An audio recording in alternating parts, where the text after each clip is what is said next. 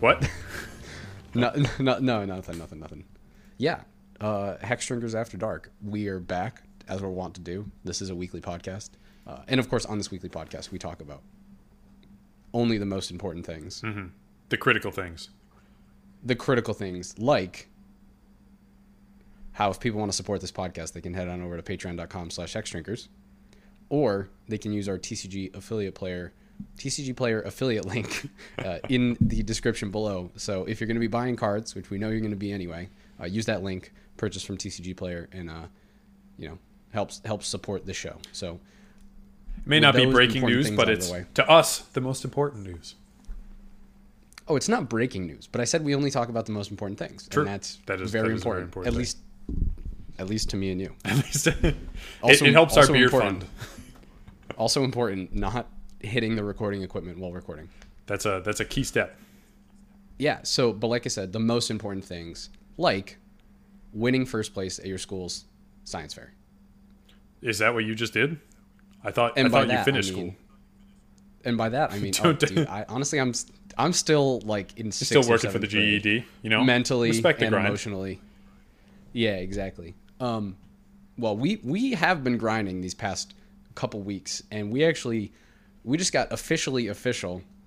We each got a a brew that we made uh, officially accepted into the uh, Pauper Decklist database. The that the competitive name? Pauper um, database. So the the CPDH database, and this is this is a separate initiative from the Pauper uh, Pauper DH. I, I want to. I, I feel like there should be a better way. The PDH Rules Committee um, has a tiered list of the best decks in the format. This is a separate initiative that's trying to be a more open um, or, or have more decks kind of included in the final process.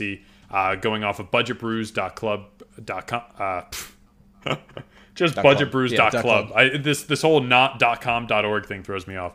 Budgetbrews.club has been a great resource for uh, other CP, CEDH decks. My God, the acronyms, uh, and also having different budget restrictions with uh, CEDH lists. So it seemed like a great idea to host uh, CPDH lists on the same site uh, and kind of treat it like they are um, the the sort of older brother competitive format. Um, and then yeah, so that that's where we are. We now officially have Hex Drinker created list tested uh, through game nights and such. Uh, one deck, of course, is better than the other because it has won at said game nights. But you know, we're, we're not here to pick favorites.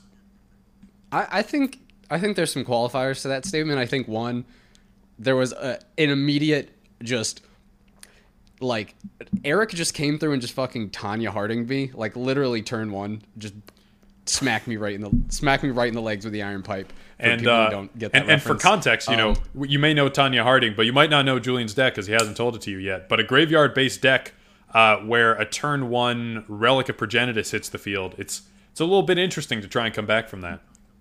Yeah, and then also like turn six or seven, you were just like, oh, would you look at that? I have my own relic of progenitus. So for for a short time, I was playing against two relics of progenitus. Well, you know, great things But, come in um, pairs, Julian.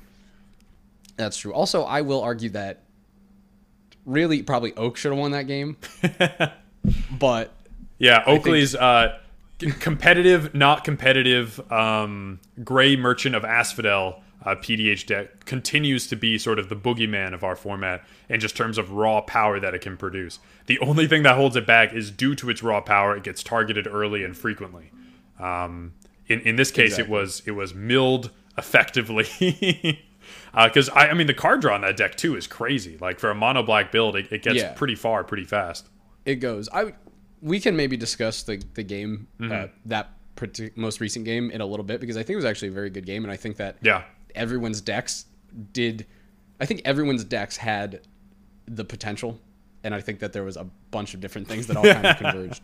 But um, yes. So CPDH, we've been talking about PDH now for I want to say at least six months, maybe even more, and we've been talking about CPDH for I don't know maybe three or four months. right. Um, we've shouted out a bunch of the wonderful people in the community, the tryhards, uh, the dark confidants, um, uh, competitive commander. Is that I think that's one of them. Yeah, and and a lot of the the individual contributors to the uh, Pauper Rules Committee as well. We've we've called out before uh, Alcadron and and um, Scarecrow, and all those guys. Uh, uh, Alora, I think we've we've used a, a, couple cute snail builds in the past. Yes, yes. Alora, Cl- well, obviously Clay is part of the Tryhards community. Yeah, Clay. Really, everyone like it, everyone is so dedicated to both the PDH and the CPDH groups that you know we it's a it's a really giving community, and it's been really nice, especially with this uh, inclusion into the database, to kind of give back. You know, like hopefully we can inspire other builders with with our stuff. Uh, that we should probably just go into and tell tell the fine people what they want. Yeah, well, I think the other thing, I, I think the, you're saying it's nice to give back, whereas one, I think we should thank them for one f- formulating this, formulating yeah. and executing this project mm-hmm. because I personally have played multiple of these decks because I'm like, oh, I need a deck because I haven't I hadn't brewed right. one myself. I go to this database and I'm like, oh, I like I want to try that. I want to try that. And then also, we were brew like we did the lion's share of the brewing, but like, you know, there was no small part of contribution from the community being like, hey, you might want to include this, or like you're look you you probably need a few more of this type of spell, or you probably don't need this, mm-hmm. etc. So there was, you know. Do you want to do you want to kind of jump into grateful. the uh, the submission process? Yeah, yeah, Chev. Why don't you walk us through the submission process because they, I mean, they they have this thing down to a science. Really. So once again, it's so um, again, huge shout out to the budgetbrews.club uh, for kind of deciding to, to help host CPDH decks in a way that is much more accessible, uh, where you can just go to the site, click on Pauper, see all the lists with links to the actual lists. Uh, it's a, it's a step up from the Word document that we were, we were using previously to kind of source CPDH decks. That is for uh, sure. And so it's it's been really great to to kind of see them in that light. So the the structure of submission to this um, CPDH database is very similar to what BudgetBrews.club does for their uh, CEDH list, which is four times a year. There's open submission windows. Uh, in this case, though, you'd go to the CEDH Budget Brews Discord, um, and within that there is a Pauper EDH Brewing um, channel, I guess and then four yeah. times a year that gets opened up to submissions. You'll you'll put in your deck, and then it's looked over by the uh, Pauper Commander. Um, oh, I don't know what they call themselves. Uh, I should know. The Pauper Commander Deck Database Committee, because we're all about those those long-winded titles. Um, yeah, give me give me the where's the acronym for the that? C the PCDDC. You know, sounds like a government agency. Um, but apart I'm from sorry, that, did you say the CDC? the CDC. Uh, yeah. So they'll, they'll the Center for Deck Control. The Center for De- exactly the Center for Pauper Deck Control, the CPDC. Uh, they're going to look over your deck list, and especially um, with with Clay, um, Ryan, Alora, who's been a part Ryan. of it as well, um, and I believe Corey from um, the Dark Confidants, Dark Confidants. has joined yeah, as well for sure uh, to to look over the deck list, provide feedback, provide switches, kind of compare it to the other decks that are in the meta, and then it comes across um, everyone else's views to kind of like you know add some more feedback before finally going into sort of a, a five checklist criteria to see if it's it's um, you know going to be considered for this database that is trying to be competitive as opposed to just pauper uh, EDH. So the five the five criteria are one the deck is intended to be com- played in a competitive setting with the intention of winning the game. so kind of a mindset thing. Um, pretty pretty straightforward. Pretty straightforward. You know, you want to win. C, the deck wants to win. That's yeah. that's that's where we'll get you. Uh, we'll skip two for now because that's the the most important bullet. Um, three, the deck m- must have a primer, which at a minimum discusses the intricacies of the archetype and or strategy of the list and how it wins the game. So this helps people like when they click on your list from the database, they are brought to um, whatever service you use, and they can see immediately, read into the deck what it's supposed to do, and kind of cut that learning curve of piloting it you know, to a third or a quarter of the time. Um, four, there are no obvious exclusions of staple cards without specific justification. So with PDH, there's a very limited set of cards that are incredibly good. Um, and t- not including these cards is going to be a massive detriment to your deck because there is not yet as much sort of wiggle room and playing around as there can be with Commander, where you have far more powerful cards. Uh, so without including these like very specific ones, you kind of need to replace them with some good reason. I mean, I think this kind of ties into the first bullet of like this is meant to be a competitive right. deck and you want to win the game. So why would you in in a format that has the C in front, right? Whether Right. It's CDH The little lowercase c.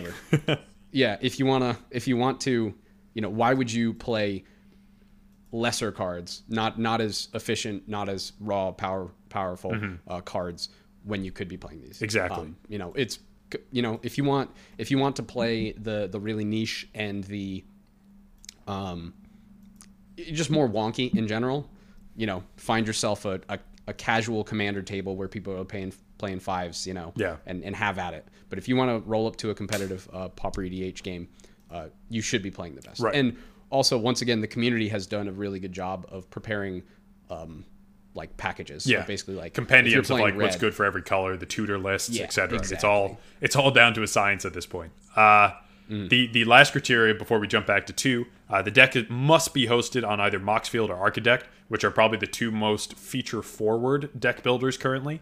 Um, I Mm. know we we switched last year from tapped out to Moxfield, and the difference is like night and day. Uh, super good, super easy platform to use. Same with Archidekt. I tried that out for a little bit as well. They have some really cool um, connections with EDHREC and other services as well that it can kind of help you build in a more competitive uh, manner. So that's another really good one, and it keeps the quality up as well. Chev, I once again, time is a weird thing, but I'm pretty sure we switched to Moxfield back in like 2020, dude. So it's been like almost almost two. We years. might It's been have. like almost two years. And we never looked yeah, back. I think it was. Shout out to Eric who was like, "Hey, tapped out is like hurts my eyes. Yeah, Can yeah. we please." I remember being scared So- of change since it was like a small team and they were like still working on the features right now, but you know they've continued Yeah. to chip at it. And one They of have one of the heroes of the way. pandemic. That is a uh, that is a great product. We cannot we cannot uh, Mm-hmm. Prop Moxfield up enough. Uh, and so All right, Chev, what's that last bullet? Yeah, so that, that last bullet is the one that really a lot of the submissions are going to come down to, and that is bullet two. The deck represents a powerful and unique strategy not similarly expressed by other lists in the DDB, and its commander is not easily replaced by a more powerful in strategy option. So this is the one where there's really going to be the sink or swim for a lot of decks. Like you can write the primer, you can make it look nice, you can include the staples, but you need to have a strategy that is unique enough um, or as a different take on an existing thing um, that could be considered kind of comparable. And we also try to make sure that, like, if your deck is a Voltron strategy, uh, you reference other Voltron decks that are in the database and kind of, you know, the synergies, the the pluses and minuses of each strategy to kind of bring a more all together and wholesome approach to like you know you're looking at strategy because you like it here are other examples of it and here are the differences between them but we don't want any sort of decks in here that are exact copies or trying to do the same exact thing maybe with just a slightly different like commander because that doesn't really help the format grow or bring diversity to the format which is really what the database is trying to show is all the different ways you can be competitive and powerful in a pdh setting Right. That being said, of course, it is a tightrope because there are plenty of uncommon creatures that are just bad. So Yep. theoretically, you could make a, let's say, a blue black shell, Mm-hmm. which I, I think is, you know, almost like the the uh, the go to point at this point. Make a blue black shell, put generic, uh, you know, blue black uncommon creature at the helm, but it's like okay, but I'm just I'm playing a high tide combo or something. There's better ways to do that because there are several, uh, as shown in the database and also your deck as well, uh, blue black uncommons that are you know, Yeah. can do things and can add immense value to the deck. But just because you're you have to put a little bit more thought into it. Yeah. But it is a, a- an interesting tightrope walk between trying to do something new, but also once again trying to maintain that competitive. Right, and I think I think some of that is at least the the intention behind the its commander is not easily replaced by a more powerful in strategy option, especially when you've got lines that are uh, not necessarily well known at this point, but uh, pretty well explored. I would say things like high tide combo, other flicker combos. They're they're known quantities to the extent where you know certain commanders are going to enable the strategy a little bit better. Uh, one one of the interesting things we did see uh, this time around with submissions is there is another deck that that got added, uh, Wall of Denial in the in the hot seat in the commander, um, which doesn't bring forward the strategy at all, but instead focuses on kind of protecting you until you can uh, kind of establish the combo lines, as opposed to other commanders Yeah. that might help you with the combo, but are more likely to be targeted. Uh, also, because they might not have shroud, which makes them very easy to be targeted. Um, Yes. yeah. Yeah. That's all sure. these things Yeah. are Wall of denial. that was a cool deck. It was, it was kind of almost moving into like that sort of like as mid range as like an Azorius deck can be. Mm-hmm. But you know, but we've seen certain decks in the database that are don't necessarily have a combo, but their commander just provides Right. like incidental value. I- I'm primarily thinking of just because we have played against it multiple times, and I think it's whooped our ass every single time. Is uh, Witherbloom uh, apprentice uh, Ryan's deck, where it's Yeah. like there's no specific con. Well, I guess he has some storm things in there, but there's no specific combo with Witherbloom. It just gives Right. great incremental advantage. Same thing with Wall of Denial. Like that thing just brick houses everything. Mm-hmm. You can't touch it. And then, of course, obviously, by playing it as your commander, you get access to white, which has a bunch of good stuff. Yeah. things. Yeah, like it's one of the big things that we'll always come back to with this format is the difference between uncommons, especially nowadays, and commons is so drastic that a lot of the time you you might lean too heavily on that commander slot uh, because the power level and power difference is going to be so much greater. Um, unless you're Gray Merchant of Asphodel, then you just suck uh, at both at both rarities and and uh, etc. But so let's let's kind of go into. I think the next step would be you know uh, let's let's walk through kind of our, our process of what decks we made and kind of how they they meet each of these criteria. I would love to. Well, Chev, you got the ball rolling first, so why don't you why don't you take it away? So, um, it- kind of like Julian and I really started focusing and trying to hammer out these strategies um, after we were able to play with a couple members of the Tryhards uh, in CPDH a couple weeks ago. Uh, I believe the game was um, Witherbloom Apprentice, Toast. Uh, I, I forget the other two decks that were there. oh, it was a Bruenor, the Battle Hammer. Bruenor, Battle Hammer, and then I was playing um, Ghost and uh, is it Armix, the one that discards Right, artifacts? right, yeah. Yeah. So we were kind of playing with those decks, and, and we, we hadn't been able to play CPDH uh, with with other members of the community for quite some time. So it was a really fun refresher, and we stayed on and we're kind of talking to Ryan and, and jumping some ideas back and forth. When I when I revealed I had some some ideas and some scheming behind a synergy I realized with um, persistent petitioners and Duskmantle Guildmage. So Duskmantle Guildmage is a Gatecrash Uncommon, uh, one of those you know Guild Mage cycles that we see from Ravnica uh, every time. Um, a two-two for two, uh, blue and black. Uh, for one blue and black, whenever a card is put into an opponent's graveyard from anywhere this turn, that player loses one life. Um, two and a blue and a black. This ability is largely irrelevant, but target player puts the top two cards of his or her library into his or her graveyard. So it can it can mill, but we're really interested in that first ability of whenever a card is put into graveyard, deal one life. So I thought with persistent petitioners, which is uh, a common, a deck can have any number of them. Um, you can tap four untapped advisors you control, the creature type of persistent petitioners.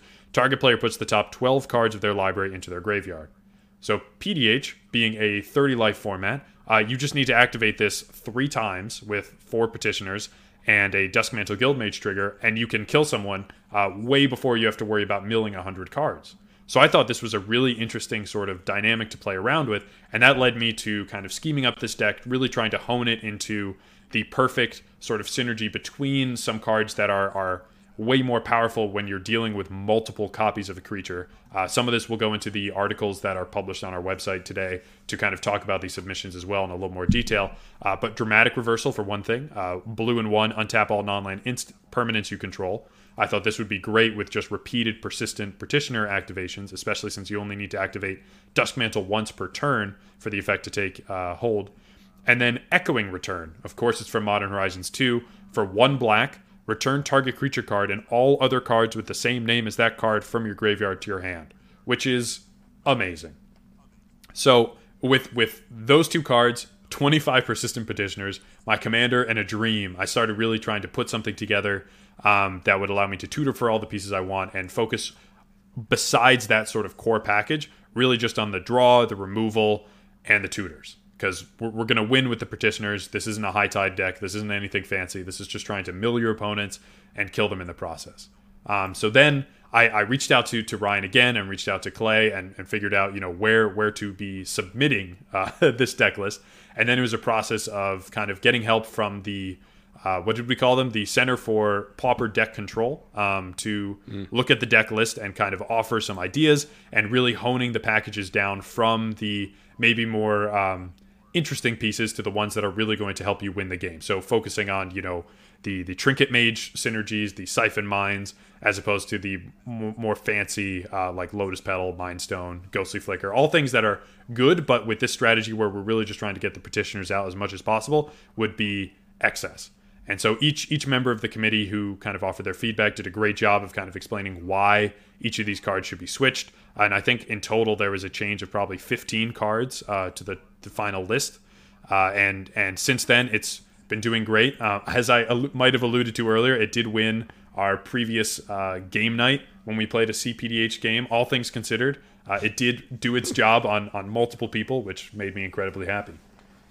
I mean, you you drained me for like 24 damage, so yeah. Drained you for 24, got Oakley down to Or- uh, a single card in his library through repeated activations because that's that's really Yeah, I was gonna say you you properly milled yeah, properly, which was very impressive, really. it's like th- you really want Duskmantle Guildmage to be able to win, and it's great that he costs two mana, so you can continue to play him over and over. But there is still the fact that with four petitioners on the the battlefield, um, you can mill someone for twelve. So it's not the way that you would want to win the game because you're going to have to do that to three people most likely. Um, but it is something to kind of like you don't have Duskmantle out. You're just trying to like use your activations. You can incidentally get people down a lot of cards, and hopefully in a format with less recursion and less redundancy, get rid of their combo pieces. That is 100% for sure.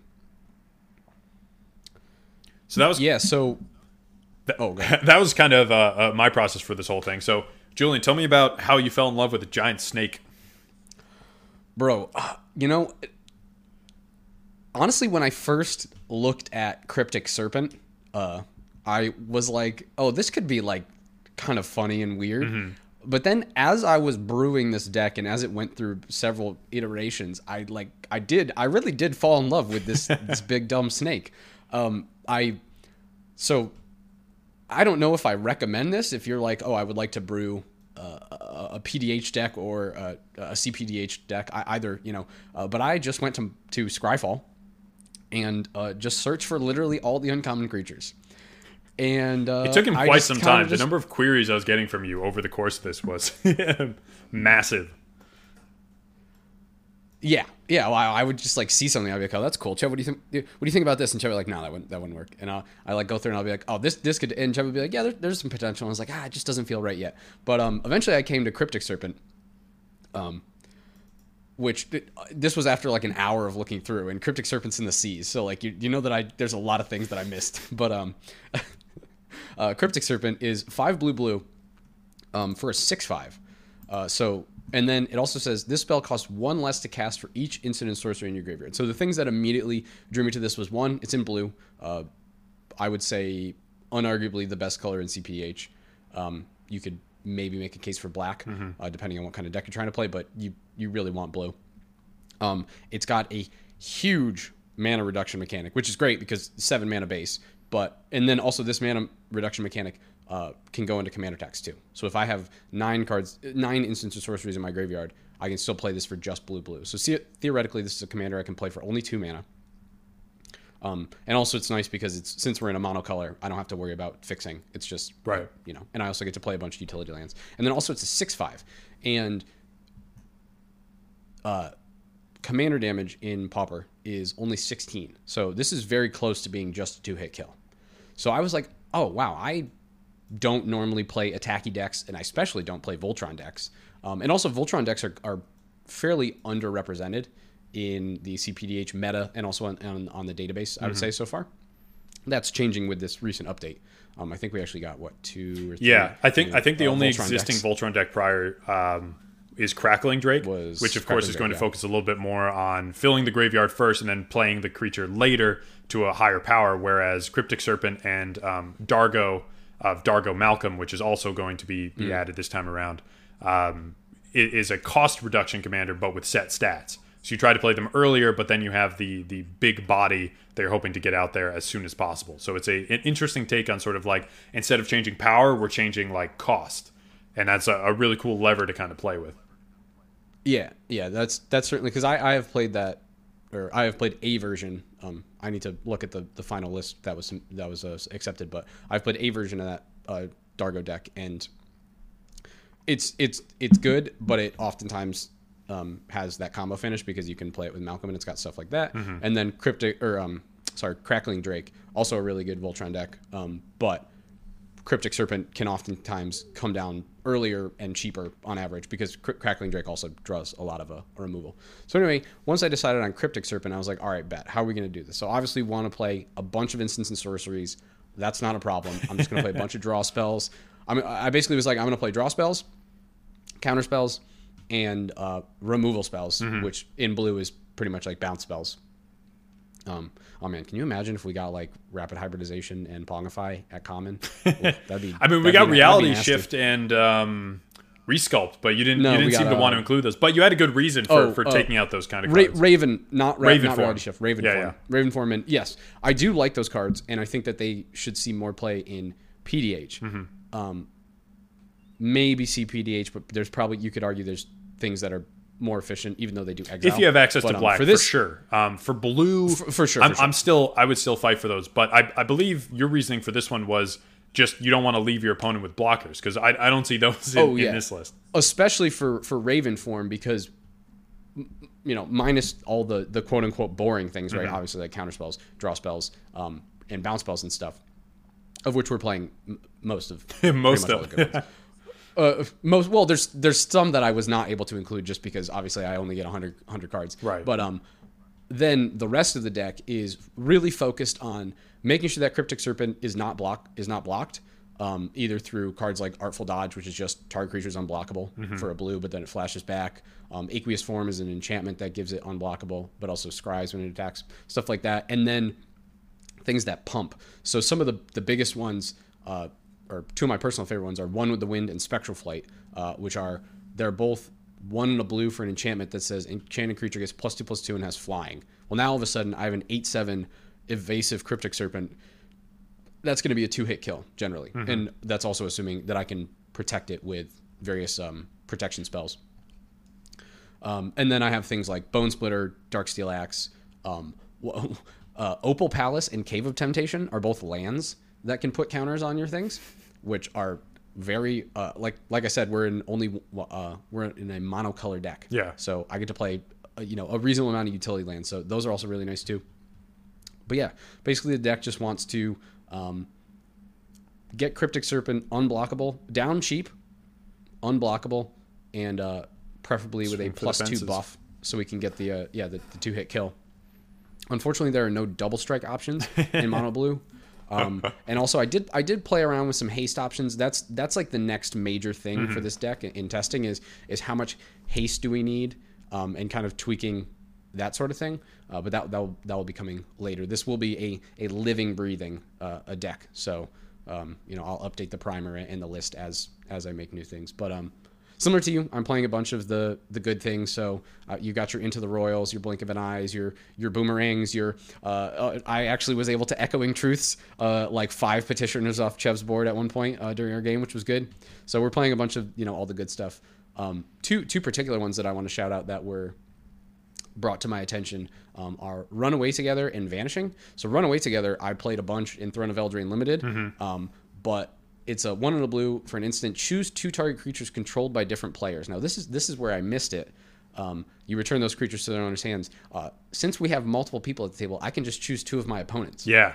normally when limited or in standard or whatever you would have to choose one of your own creatures which we still can in case someone is targeting cryptic snake we can actually uh, bring the snake back to our hand and also bounce something else but this also can just be get rid of your commander and get rid of your commander Yeah. at least temporarily Did- and then reading reading Runaway oh, together really makes me think of like old school Commander, which I know we've we've kind of come away from, but it's like finding this this particular clause is better in multiplayer than it is you know in in two player. Just just feels really good. You feel like you're getting away with something, and and j- any any chance you can to just like kind of sneak in that sort of magic feeling, it's it's worth it. Yeah. It's I don't I don't it's just so weirded so wordly relative to like normally you you see something and you're like oh it's like like each player this Yeah. Mm-hmm. happens to each player and you're like oh this is clearly a commander card or like each opponent whatever but this is it's worded weirdly. Another one that like also every time anyone mentioned this they would like put like the like the sly face emoji so I like I'm like trying to figure out if this was a meme but it, then it put in work. Uh, vanishing. Oh, vanishing is worth enchantment. it. Yeah, meme face It's- for sure, no, but it's- it's, it's- so good. It's great. So it's an aura for a single blue. Mm-hmm. So once again, super cheap, and it just says blue blue enchanted creature phases out. Now this serves two purposes. One, you can put this on your cryptic serpent so that you can essentially, as long as you have blue blue, you can always protect it, and it will come in back in you know uh, your uh, Untap. untap step. Yep. and and effectively have haste. So you can always be swinging with it when you need to. Um, but also, you can put this on someone else's thing. And I like basically denied Eric his commander for like four or five turns in a row during that most recent game. Which, for context, was a Warden of the Eye. So, if, if you guys have seen that deck, it really cares about having access to its commander so you can blink it. Warden of the Eye is a 5 mana 3 3. When it enters the battlefield, return target non creature, non land card from your graveyard to your hand. Uh, Eric was getting up to some sneaky stuff with, with that. And so Julian was able to put a stop to it with essentially the blue version of Oubliette. Yeah, pretty much, pretty much. So that that's a that's a hot one. Uh, we've got some good tutors in here. Standard model mixture, merchant scroll. Um, oh, another another spicy include that I uh, I like. Unfortunately, does not get us to the the full uh, plus two pump, but ceremonial knife. Um, whenever this creature deals combat damage to a player, Oh, sorry. Whenever it deals combat damage, I actually was not reading this right. So if you block, I still get we still get a blood token, which of course blood tokens um, are artifacts that you can use to basically filter, discard a card, draw a card. Um, we want to discard stuff into our graveyard, um, and also we just want to dig through so that we can continue to you know find our our Bonesplitters or whatever. Um, and uh, I think I think the two other biggest level ups that I had in conjunction with the uh, the Center for Pauper uh, deck control was the addition of creatures in my Voltron deck. Um, just because I have been fortunate enough that a majority of the games that I've played, I have not been victim to the edicts, but there are edicts that run rampant. Edicts effects being like each player sacrifices a creature or Right. something, something like that. Fleshbag Marauder, Diabolic Edict. Um, I think Chainer's Edict is as well um, in the format. Uh, so since we only have one creature, and you can't really like you can't play a dive down and give your your cryptic serpent hexproof, and then not have to sacrifice it. So uh, playing things like Archaeomancer just to get good instants of sorceries back. Mnemonic Wall does the same thing. A Trinket Mage, uh, which can then go find you your seat of the Synod. So it's like almost it's like almost ramp. Um, for the, for those of you who have not seen this, if you're playing blue, you basically should play Trinket Mage plus. Um, you know the artifact lands. Also, it can get ceremonial knife. It can get uh, Tormod's Crypt, which is super important Yeah. because graveyard. De- this is a graveyard deck. Graveyard decks run rampant in the Relic of well, so, like, Progenitus. wanna- uh, I think the spell bombs Yep, are Relic. also Aether Spellbomb is one. Like it's it's a really good tutor spell Yep. that I think is just popping up. Plus, in this, I can get Bonesplitter and Dark Yeah. Steel Axe, which are both um, crucial. And then, um, uh, wait, wait, there was one other. And I mean, of course, like if you're in mono blue, it's great. If you're in any color of blue, multicolor blue, definitely run Trinket Mage because of the new artifact lands that were added in Modern Horizons bridges? 2. Those uh, two color ones that come in tapped and are indestructible. Yeah. Oh, and then um, Would you another hot pick. Sorry. uh, would you say that the another focus that was really helpful from the um, the Center for Pauper Deck Control would be a, a higher emphasis on looting? Because I think that was part of the process as well. Yes. So was. So that was that was that was the second one that I was going to bring up after uh, creatures and my, the last creature I did want to mention, Organ Hoarder, Mm-hmm. uh, which was uh, super hot and limited, but a four mana three two that when it enters, look at the top three, you get one, and the others go into your graveyard. Yeah. Um. So I was trying to play. My my initial vision was basically just like sort almost like what you would want for like a, a storm or a spellslinger deck in normal EDH, where you just play like all the cantrips and you just churn through your deck as fast as you can. So I had you know Gitaxian Probe, Ponder, Preordain, which those are all still in the deck, but it was like Portent, uh, Sleight of Hand, basically everything that cost one or two mana and drew one or two cards right.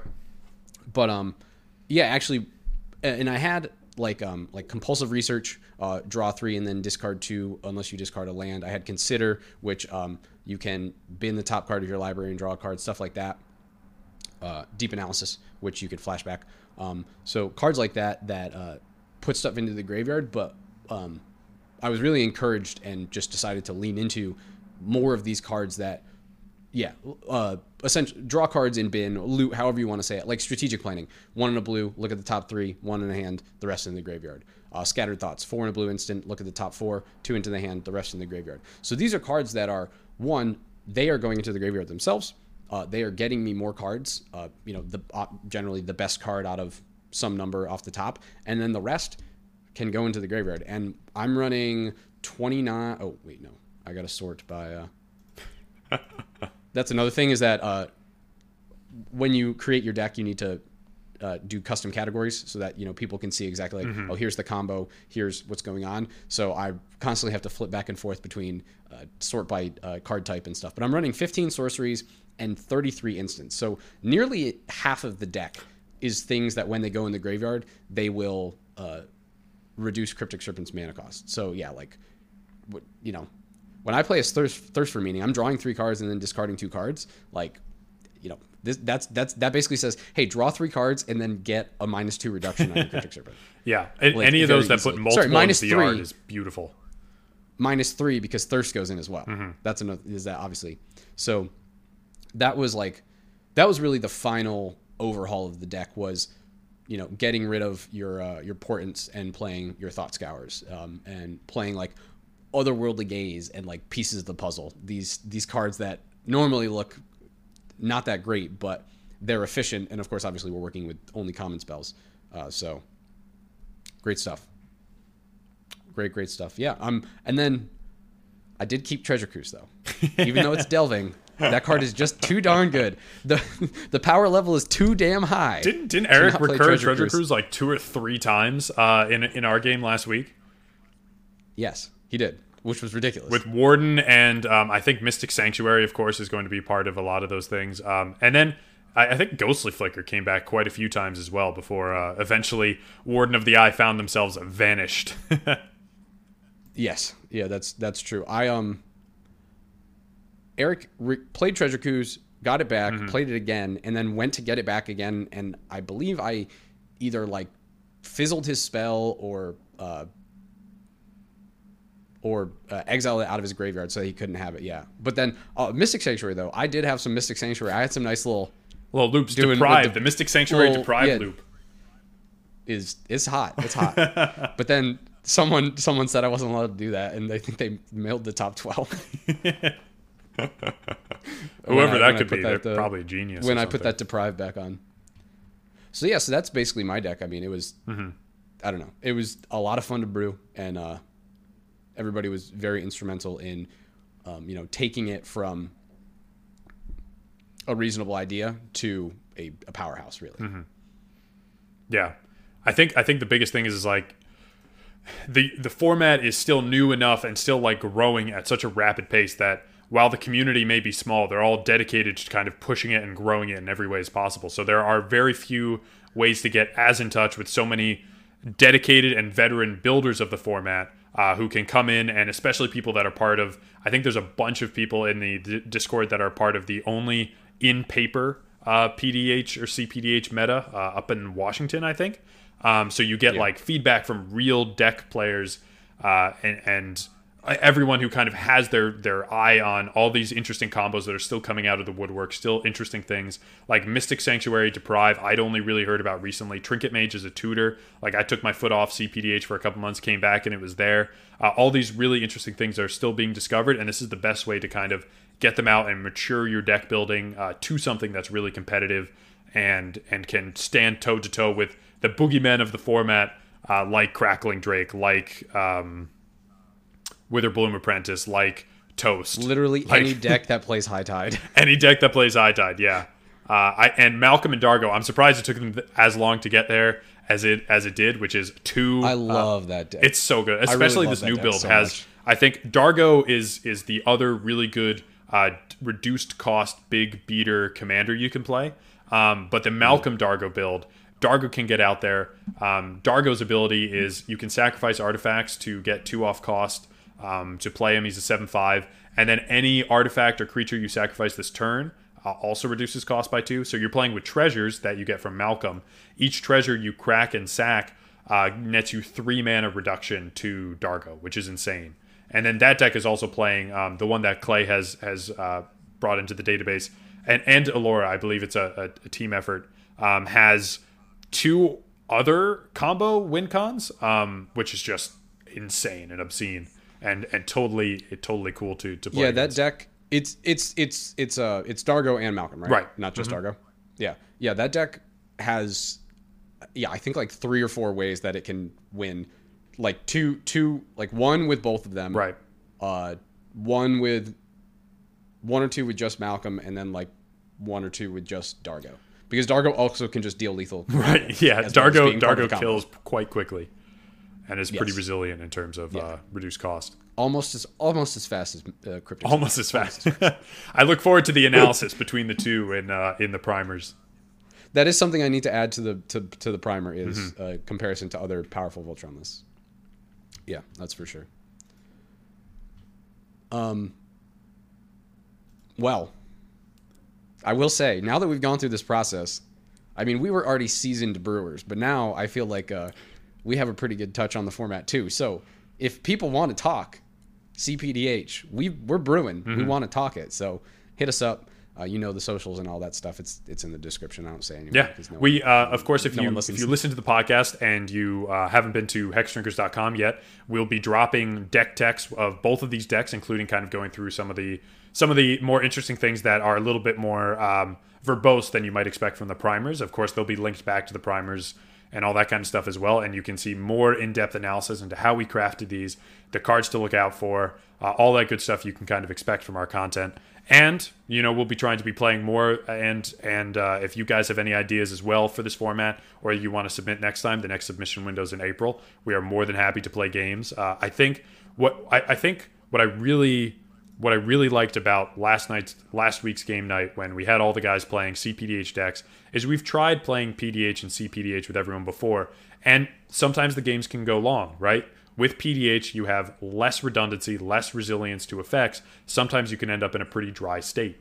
And in my opinion, CPDH is is the most fun way to play PDH. Uh, there's there's a little less room for you know kind of playing your own thing, but you get this still the very interesting kind of combos and lines, and it was enough that people that are more used to the fast pacedness of EDH um, were still really into it. I think Eric a couple times remarked how much he enjoyed playing at the CPDH level because there was so much interaction in our game that night. Uh, whereas before we kind of ended up in a huge stalemate where uh, I think not all of our decks were up to the same level, and we had a Killian Stacks deck kind of just slowly destroying us while we couldn't really do anything about it. Um, so there, there are obviously going to be games like that, like there are in any format. But when you're playing with the CPDH decks, there's a lot less of a chance to kind of for, for content to get stale, and and that is super cool to play with, and a really interesting sort of sideways grade from if you're used to EDH and things like that. Yeah, I mean, we would 100% um, encourage everyone to, i i if anything, just look at the database. I'm going to link the database. I'm going to link both of our decks as well in the uh, episode description. Uh, check that out. See what's going on. Um, all of those decks are very cool. Um, they are.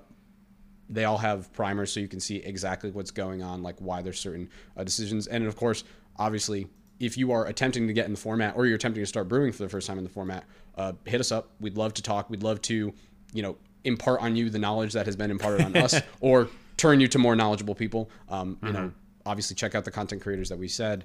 Um, join the discards, the discords, yada yada. Like people are not only one very willing to you know and bring you into the community and bring you up to speed, but they're also just really good and um, really considerate teachers. It's not like you need to play this because these cards you're playing is bad. It's well, here's kind of how the meta shakes out, and Right. here's these things that you need to consider and all that. So it's been a wonderful opportunity, and uh, I think really now the thing is we just want more people to play with Yeah. because I'm trying to play some games, and uh, you know it's a small community, but it's growing and it's a good community. Damn straight.